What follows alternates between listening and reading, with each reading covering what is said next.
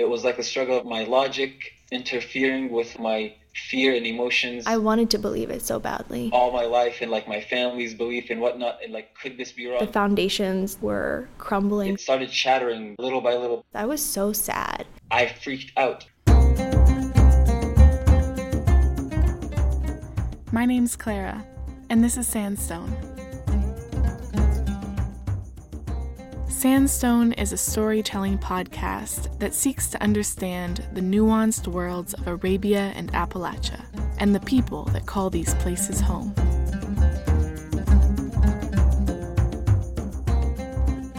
Today we'll continue with our theme Islam, a religion of 1.8 billion people and the fastest growing religion in the world. We've already met devout Muslims, Kip, Andrew, and Kafa, so to balance things out, we'll hear from Muhammad, an ex Muslim.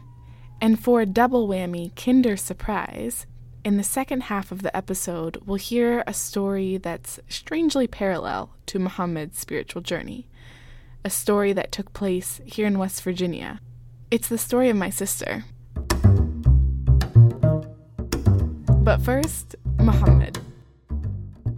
Now, his name isn't really Mohammed, but for the purpose of confidentiality, we decided to call him by a different name. I personally was going for something a little more edgy, something like Frodo or Barney, maybe Guadalupe. I thought Guadalupe would be so cute. but in the interests of credibility, we settled on Muhammad. Background. I don't know why you said. Did you say that? No, you made that up. and I said, hello. شو أنا الأخبار؟ بعتذر، انا اسف بس قاعد برتب اموري امي بتسلم عليك يا اول شيء Aw, أنا بسلم عليها. His mom says hi. Everyone say, Hey, Muhammad's mom.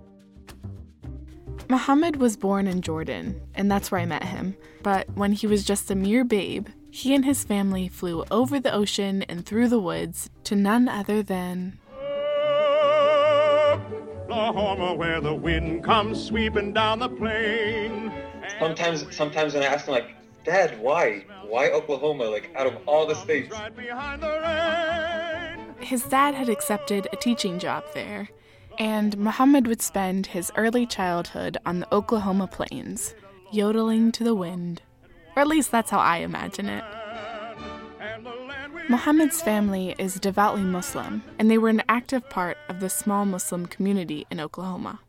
a lot of my social life was tied to the islamic society center which is the mosque in my town And even as a kid, Muhammad took his religious identity very seriously. even more so than the fact that i'm jordanian i would always want to represent the idea that i'm muslim They moved back to Jordan when he was 11, and he was surprised by the reality of his homeland. And it wasn't like a fun surprise, it was the bad kind.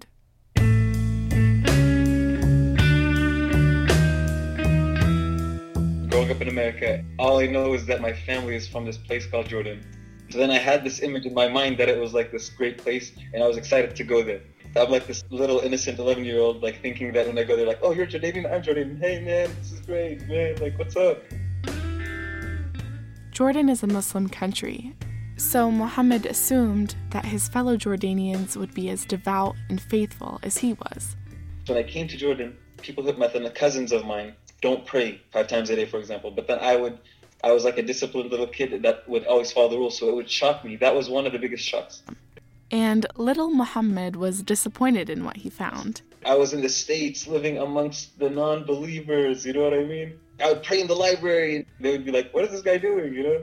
And I'm like, Yeah, man, I'm a Muslim. God is watching me and he's happy right now, you know? But then when I came here, it's like my cousins don't pray and don't care about religion because it's like it's like their whole life and it has no more value. But despite this rude awakening, Muhammad continued to represent the religion that he knew to be true. Of course, growing up in a Muslim family, naturally, what I was brought up with to be the truth was Islam. So I followed that and tried to be like the best Muslim I can be and whatnot. But then in my early 20s, I worked with the US Peace Corps and lived and worked closely with Americans for three months. Again, I said I always like to represent what I believe in. So then um, I would like like to start debates with my friends about religion or about sensitive topics. When I started debating people about, like, for example, men's rights and women's rights and like equality, that was like the trigger that made me start questioning religion, which was like around six years ago or five years ago. Gender inequality is a source of contention among many Muslims. In our last episode, Imam Kip explained how inequality in Islam is just a misunderstanding. But for Muhammad, it was a deal breaker. When I started working and meeting with like men and women from the United States, I just started seeing the flaws in my arguments personally. So like yeah, the religious teachings in the Quran did not act, like make sense to me anymore.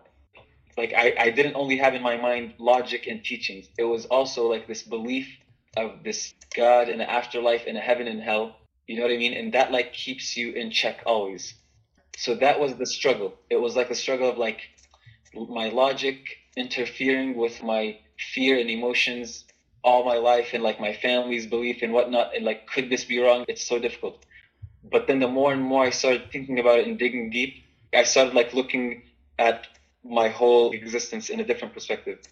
And then yeah, finally, like maybe after a year or two, I openly like started telling people of course, a selected a selected few because people can be sensitive about this topic.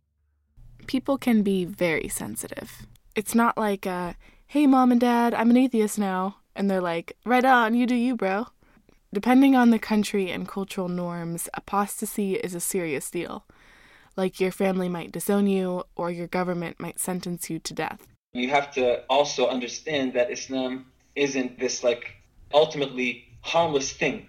For some reason, people that probably don't know how to speak any Arabic at all confidently would come up to you and say, Islam is the religion of peace. Islam means peace. No, bro, Islam means submission. And it means to submit to God in whatever God says.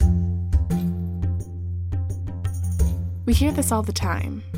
Islam is the religion of peace. But we hear the opposite too. Islam is evil.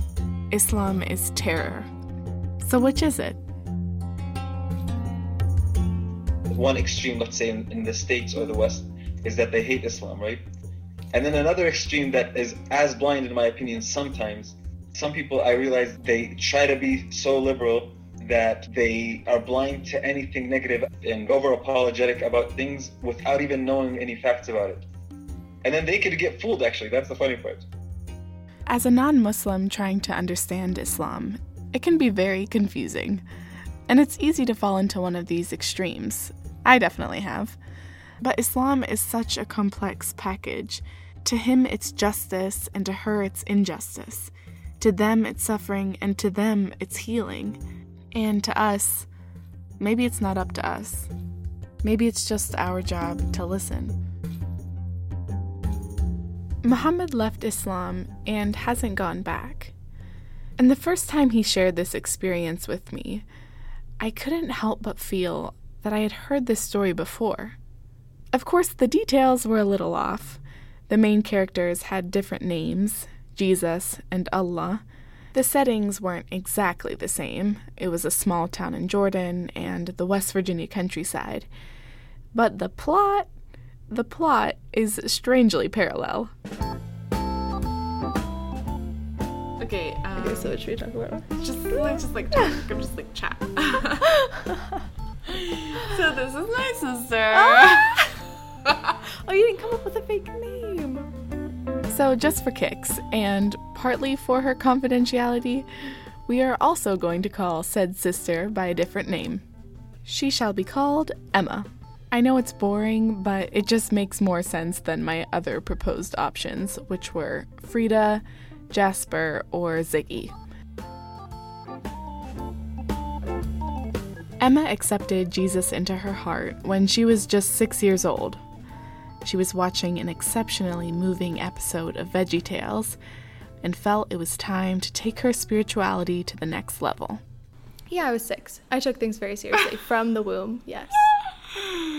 I don't remember it as being like this big step because I think it was just like, yeah, this is what's expected of you. If I'm not mistaken, this storyline is beginning to sound familiar. Of course, growing up in a Muslim family, naturally, what I was brought up with to be the truth was Islam. And I felt proud to be doing what I should be doing. So I followed that and tried to be like the best Muslim I can be and whatnot. As a kid, Emma's Christian family, church, and school consistently reaffirmed her beliefs. A lot of my social life was tied to the Islamic Society Center. Yeah, if there was going to be a youth group event, we were going to be there because yeah. we loved it and we loved God. Emma became even more committed to her faith in high school, and she felt called to share her faith with others. Again, I said I always like to represent what I believe in. So, in the summer of her sophomore year, she participated in a three week street evangelism program in Philadelphia. This was a game changer. So, this was a very evangelical group, obviously, and they had some Pentecostal beliefs as well. And one of the pretty pervasive beliefs was that it was really important to speak in tongues anytime you could in order to communicate with God. Now, this was something that Emma had never experienced, and she wasn't even sure if it was possible. One night, I was like standing up front worshiping, and this leader came over and she put her hands on me, on my shoulder, and she said that she felt like God was telling her that tonight I was going to speak in tongues for the first time. She started praying over me, and suddenly I started speaking in tongues, and it was super weird. It's hard to describe that experience, but it was, it felt like the realest thing I've ever, ever experienced. I remember my hands started shaking, and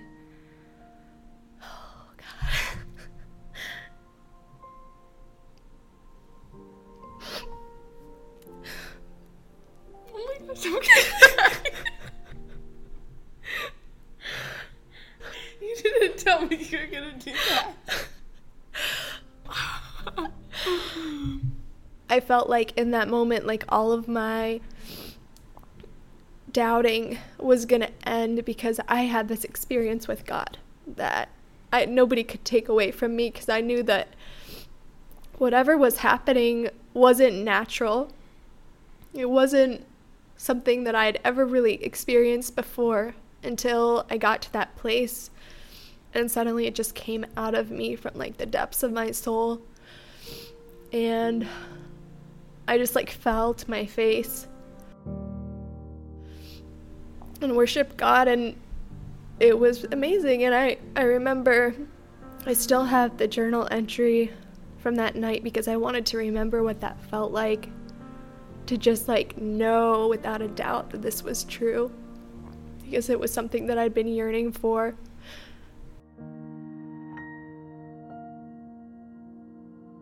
So after going home, I, I remember sitting, kneeling beside my bed at night for a while, trying to have that communion with, with God and the Holy Spirit again. And I couldn't. I prayed so hard that I'd be able to, and it never came back.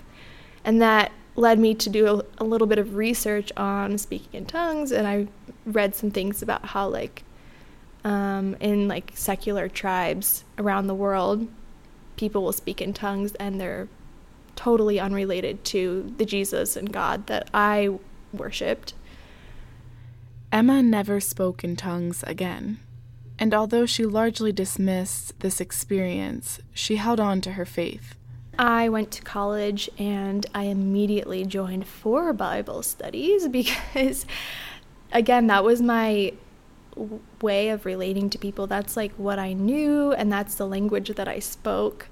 Emma was a leader in the Christian campus community. She was an active participant in her four Bible studies and even established her own women's group. But despite these efforts, certain doubts kept resurfacing. I had a couple of experiences like Clara's friend Kafa would come over to our home and she would roll out her prayer rug and she'd pray in our home. And our plots converge yet again. When I started working and meeting with like men and women from the United States, I just started seeing the flaws in my arguments personally. She was a Muslim woman and was also like so, so kind and lovely and imagining her in hell because she wasn't a Christian was something that I kind of kept coming back to. So, like, yeah, the religious teachings in the Quran did not act, like make sense to me anymore. And imagining people like her that were just awesome people being punished eternally was really hard for me to swallow. These sorts of uncertainties and doubts kept weighing on Emma. She eventually stepped down from leadership roles in the Christian community. It felt really uncomfortable because I felt like they were all looking to me to be a leader, and I couldn't be that anymore. But I also couldn't be inauthentic anymore. That led to just a really, really hard time in my life where I felt like the foundations that I had built my life upon were crumbling super fast. So then, like, it started shattering little by little. Suddenly, I couldn't relate to other Christians and I couldn't relate to non Christians because I'd spent my whole life hanging out with only other Christians pretty much. And so I felt very like placeless. So there was about a year of like sadness. It was just like I wasn't really bitter towards God or Christianity or the way that I was raised. It was just I was so sad because I wanted to believe it so badly. And I didn't know what my life would look like without it. Certain faith communities call for estrangement when a member leaves the faith. But even if you aren't physically estranged from family and loved ones, it can sometimes feel that way. And it takes time for that hurt to heal.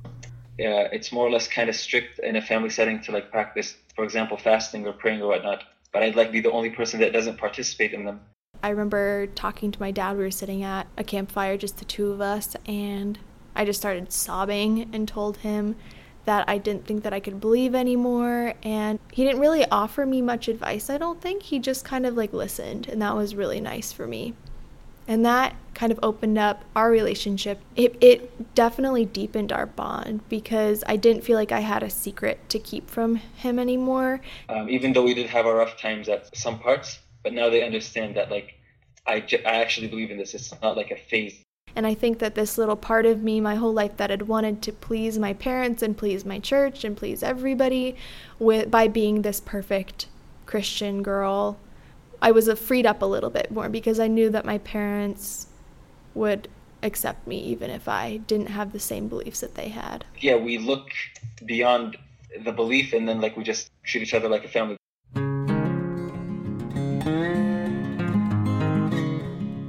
As the hurt healed, Emma traveled and met people from different cultures and backgrounds.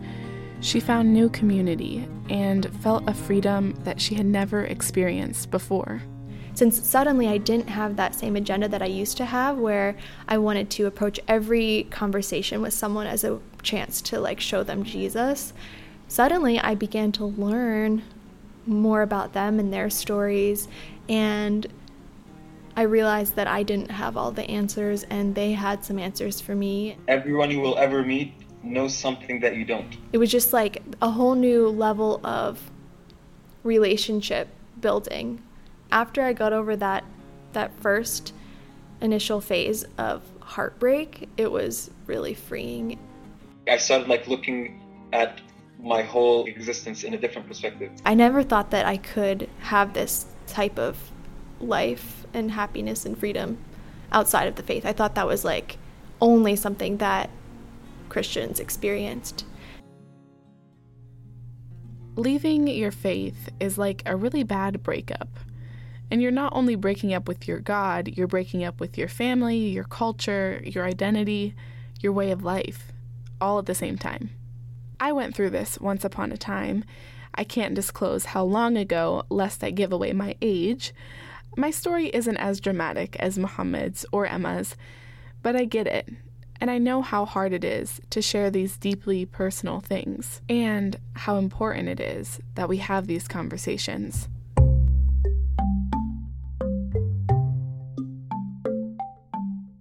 What? What? I want to tell you about a dream. Okay. I just need to keep talking and talking. this is what happens when you give people microphones. They're like, and then let me just let me just one more story. Anything else that you want to talk about? Anything else? Anything on your heart that you need to express? Your inspirations, your ambitions, your life inhibitions. I don't know anything else that rhymes with that. my intuitions. Your intuitions, thank you. Both Muhammad and Emma are silly people, but these things are serious. I'm gonna be honest with you. Like these are like sensitive topics, and people have to like do a lot of research and like reading and like need to be open. I can't give answers, you know what I mean? Like it's such a big topic, and I can't claim to like be the ambassador for this kind of stuff, you know what I mean? Religion is not one size fits all. It comes in many shapes and sizes, and sometimes it doesn't fit at all. Many Muslims would probably disagree with Muhammad, as many Christians might disagree with Emma. But I think that's the best thing about stories, because you can't deny someone the authenticity of their own personal experience, because that's their truth, and it's just as valid as yours.